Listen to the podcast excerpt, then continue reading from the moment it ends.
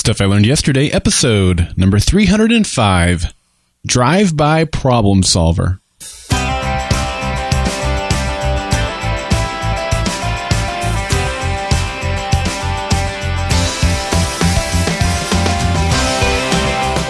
Welcome to Stuff I Learned Yesterday. I'm Daryl Darnell. I saw Jurassic World over the weekend, and in some ways, it was my favorite Jurassic Park movie yet. And I believe that if you aren't learning, you aren't living. In today's episode of Stuff I Learned Yesterday, I share lessons I learned in the cold with an empty tank of gas. Well, happy Monday to you. I hope that you had a great weekend, a great Independence Day for those of you celebrating that here in the United States. And uh, whatever you did over the weekend, I hope that you had a good time with friends and family and that it was safe and fun. And I'm glad you're back here for today's episode of Stuff I Learned Yesterday. And I want to do something today that I forgot to do on Friday, even though it was in my notes, even though it was staring me right in the face. I totally skipped over the fun fact of the day for Friday. And for those of you who are really looking forward to those fun facts about fireworks, I'll tell you what, I've got them for you here today. Here's what I had for you on Friday and completely dropped the ball on. So, here's some more fun facts about fireworks. The word for firework in Japanese is hanabi, which actually means fire flower. The hardest color to create is blue, which is done with copper oxidizers. The temperature of the reaction has to be just right to do that. Orange is the easiest color to make for fireworks, and up until the Middle Ages, fireworks were only orange and white. And of course, now they come in a variety of colors. In order to make each color, different metals are used. We already said that copper is used to make blue, but here are the other colors and their metals. Green is barium, orange is calcium, yellow is sodium, White is aluminum and titanium, and red is lithium salts and strontium salt. And, this is interesting, if you gathered all the fireworks Americans will set off over the weekend of the 4th of July, they'd weigh more than the Statue of Liberty, cost more than a Powerball jackpot, and release more energy than 100,000 bolts of lightning.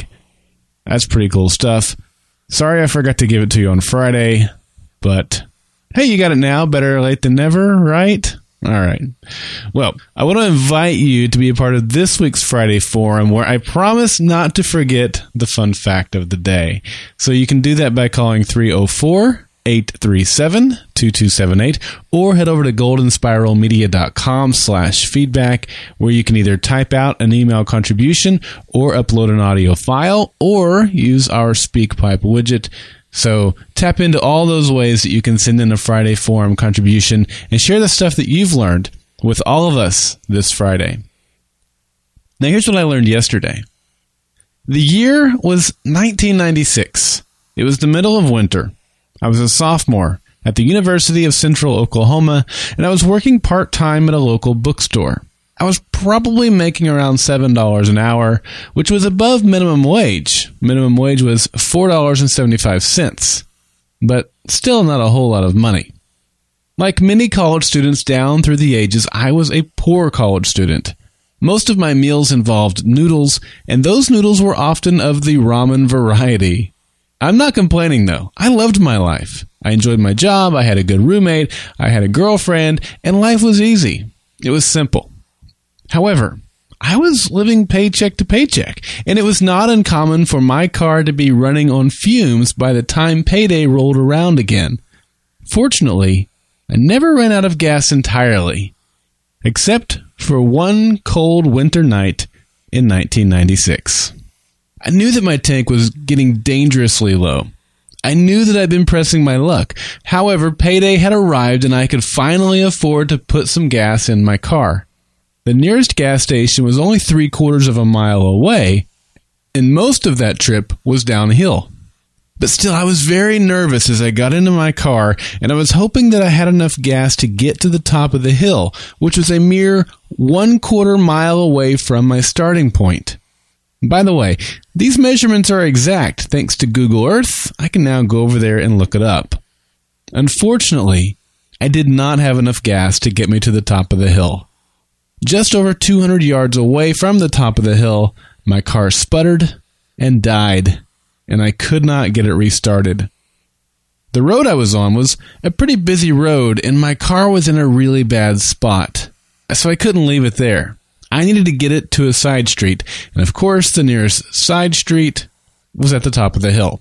Now, my car was a small two seater 1984 Ford EXP, and although it wasn't a big car, it was still a car. I mean, pushing a car by yourself is no easy task. Pushing a car by yourself uphill is an even harder task. Pushing a car by yourself uphill while trying to also steer the car is an almost impossible task. Add on to that that it was dark and near freezing, and you get an all around time of no fun in the least. With my left hand on the driver's side door frame and my right hand on the steering wheel, I dug in my feet and began pushing as hard as I could. Gravity's hold began to loosen and the car slowly moved forward. I pushed and steered, pushed and steered, and before long I had moved the car a good 20 or maybe 30 feet. And then I saw shadows. Now, shadows could mean only one thing a car was coming up behind me. I paused and looked behind me to make sure the car realized that I was blocking part of the road. The car pulled beside me on the passenger side and the window rolled down. A very warm and able bodied looking man asked me if everything was okay. I told him that I had run out of gas and I was trying to get my car to the top of the hill and out of the way. Now, what happened next may surprise you. I know it surprised me. He said, Well, looks like you're almost there. Good luck. And he drove off. I couldn't believe it. I mean, who does that? Who stops to ask someone if they need help, learns that that person does need help, and then leaves them? Here's what I learned. The rest of what happened that night is a blur. I know that I eventually got my car to the top of the hill. I know that I eventually got gas in the car. I know that I finally warmed up and I regained feeling in my fingers. However, I don't remember any details of any of those things. What I remember is the struggle. What I remember is the hope I felt when I saw headlights. What I remember is the despair and disappointment I felt when those headlights became taillights. What I remember is the feeling of being alone to face my problem. What I'm sure of is that all of us face challenges in life. Sometimes our challenges are found on a cold street joined by nothing but a car with an empty gas tank. But sometimes our challenges are found when we discover a lump, or a doctor speaks words that we never wanted to hear. Sometimes our challenges are found by breaking off a relationship, losing a job, or via the grip of an addictive substance. No matter the way a challenge comes, it is a challenge. And if we face that challenge alone, it can be a cold, excruciating, lonely, and numbing experience. So there are two options. One, go it alone. Give it your best and push to the top of the hill. However, the truth is, we can't always make it to the top alone. So, option two is to get help. Be brave enough to reach out for help. Be willing to share what got you to where you're at and identify where you need to go. Be ready to put in the effort to get you to that destination. But here's the real lesson for today don't be a drive by problem solver. Don't be that guy who acts like he's interested in helping and then drive off. Offering positive words was not what I needed that night. What I needed was someone to get out into the cold with me to get their hands dirty, to lend me their strength, and to help guide me to the top of the hill. So let this story serve as a reminder to every single one of us that if we truly want to make the world a better place, we do that by impacting the lives of people in a positive way. We do that by not just saying words, but by rolling up our sleeves and showing action. There are people all around us that need a helping hand. They may reach the top of the mountain alone, but it will be a whole lot better if they have a friend for their journey. I'm Daryl Darnell, and this has been Stuff I Learned Yesterday.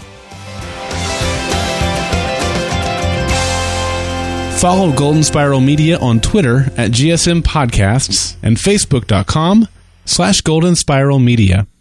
To subscribe to Stuff I Learned Yesterday, visit goldenspiralmedia.com slash subscribe. And if you've enjoyed this episode of Stuff I Learned Yesterday, I would be grateful if you'd leave a review in iTunes by going to goldenspiralmedia.com slash iTunes.